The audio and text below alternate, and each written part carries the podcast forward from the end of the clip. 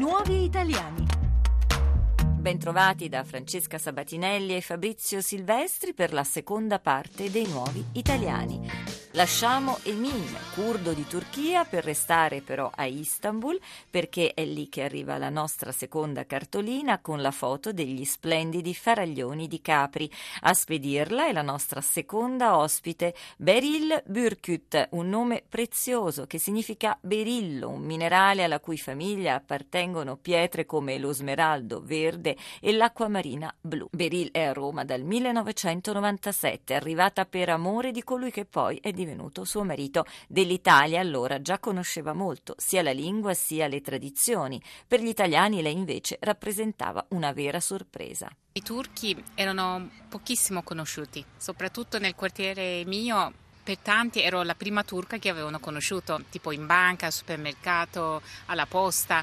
Alcuni erano già stati a Istanbul mm, per vari motivi, quindi avevano visto i turchi, però eh, a Roma era la, la, prima turca che avevano conosciuto. Chiara di pelle, bionda, Beril non è la turca che l'immaginario collettivo italiano si aspetta, soprattutto non è velata. Io sono orgogliosa tante volte eh, di comportarmi così perché io qua rappresento la donna turca e ho tante occasioni, in tante occasioni ho lavorato mh, per il governo italiano come interprete e quindi mh, mi piace dare un'immagine della donna turca eh, quello che deve essere e quello che è in realtà. Quindi da quel punto di vista sono orgogliosa e credo di avere anche una missione perché sono cresciuta con questa mentalità e devo fare la pubblicità anche del mio paese. Purtroppo negli ultimi anni con il governo che abbiamo avuto questa cosa è uscita fuori.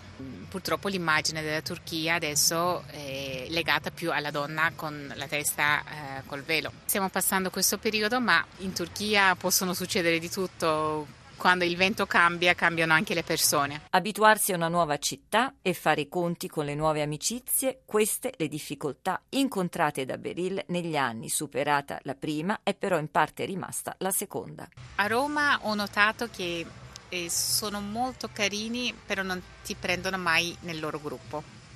Cioè sono molto carini e ti parlano, chiacchierano, però non fai mai parte del loro gruppo. Beril è interprete e organizza anche viaggi in Italia per gruppi di turisti turchi ed ecco che scopriamo che la prima scelta per un turco che esce dal suo paese è sempre l'Italia.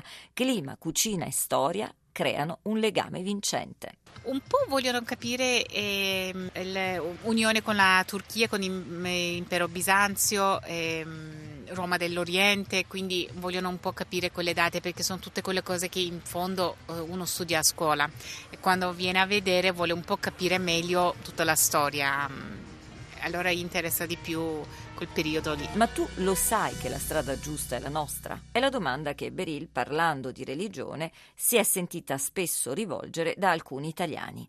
Lei è cresciuta studiando dalle suore, ma è di religione islamica e quando lo dice lo sguardo degli interlocutori cambia. Come il turco abbinato all'arabo, che non è giusto, completamente diverso. Quando lo dico questa cosa, la gente rimane sorpresa mm, per avere questa distinzione, che il turco è diverso dall'arabo come lingua e come razza. In Europa il dibattito sull'ingresso o meno della Turchia in Unione Europea è molto caldo. Tralasciando gli aspetti economico-politici, per il comune cittadino turco si semplificherebbe tutto, non avrebbe più bisogno di visto per viaggiare e potrebbe regalarsi un fine settimana in Italia senza troppe difficoltà. E gli italiani che Beril conosce e frequenta, cosa pensano? Alcuni dicono sì, dovrebbe entrare perché eh, non può rimanere un club chiuso e quindi eh, soprattutto gli uomini d'affari dicono che dovrebbe perché la Turchia ha una potenzialità molto alta, una popolazione molto giovane, ha la voglia di fare, di lavorare, tutto quanto, quindi eh, invece alcuni dicono no, però sai, un paese mh, mm, islamico, quindi non, sai, eh, non si sa che cosa succede, sono più restie. Ed ecco che si ritorna alla questione della religione. L'Islam suscita timore e Beril ne è consapevole. Io credo che la, mm, il punto più importante del, dell'Islam è che noi non abbiamo una figura come Papa. Questo è il problema più grosso, perché non abbiamo un'unica persona che ci rappresenta. Può essere un bene o un male, ovviamente, però non avendo questa figura, ogni paese poi purtroppo reagisce da solo. Per esempio il calendario lunare che eh, utilizza la, la, nostra religione, i Bayram e il Ramadan cadono nei, non, non negli stessi giorni come in Turchia, perché eh, cambia, cambia dalla luna, invece in Turchia sono fissati. Allora gli arabi non ci considerano i veri musulmani, purtroppo non si risolverà secondo me non avendo un punto di riferimento per tutti. Jasmine è il nome della figlia di Beril. Ha dieci anni, due cittadinanze, due lingue e molto di più. Sta crescendo con due culture. Per esempio, quando ho studiato la storia romana, ha subito fatto la connessione e ha detto io appartengo a due capitali, il capitale dell'impero um, romano d'Occidente e quello di Oriente e quindi questa è una cosa bella quando è la festa di Ramadan a casa mia non si festeggia perché ci sono solo io, però un pochettino eh, uno cerca di far vivere anche quello che c'è in Turchia in quel momento. Natale festeggiamo, Babbo Natale arriva tutti i Natali a casa nostra e anch'io quando studiavo dalle suore festeggiavo sia Natale che Capodanno e la festa di Ramadan. Siamo tutti figli di Dio dello stesso Dio. In base ai dati pubblicati nel 2014 dall'Istat, in Italia sono residenti quasi 20.000 turchi, dove vivono e chi sono i nuovi italiani arrivati dalla Turchia, lo chiediamo direttamente ad un mediatore culturale. Il mediatore è il dottor Metin Gungor dell'associazione Dialogo Milad. Benvenuto dottor Gungor e grazie per aver accettato il nostro invito qui ai nuovi italiani. Grazie, grazie a voi per questa occasione. Dottor Gungor, come sono i rapporti tra Italia e Turchia? Possiamo definire questo, queste domande c'è un bel, eh, bel rapporto fra, fra, Turchia e Italia, eh, soprattutto sul, sulla, sulla, economia, possiamo, possiamo dire. Chi sono i turchi che decidono di lasciare il proprio paese per andare a vivere in un altro Stato? Quelle che le persone quelle che non, eh, non ha una vita molto, molto bella eh, in Turchia eh, per trovare una vita molto, molto bella eh, qua in Italia. Per, per questo loro vogliono lasciare il, il, suo paese e per questo eh, vengono qua in Italia. In base ai dati pubblicati nel 2014 dall'Istat, l'immigrazione turca è caratterizzata da una forte presenza maschile. Oltre il 50% degli uomini turchi sceglie di venire in Italia. Secondo lei, cosa li porta a scegliere il nostro paese?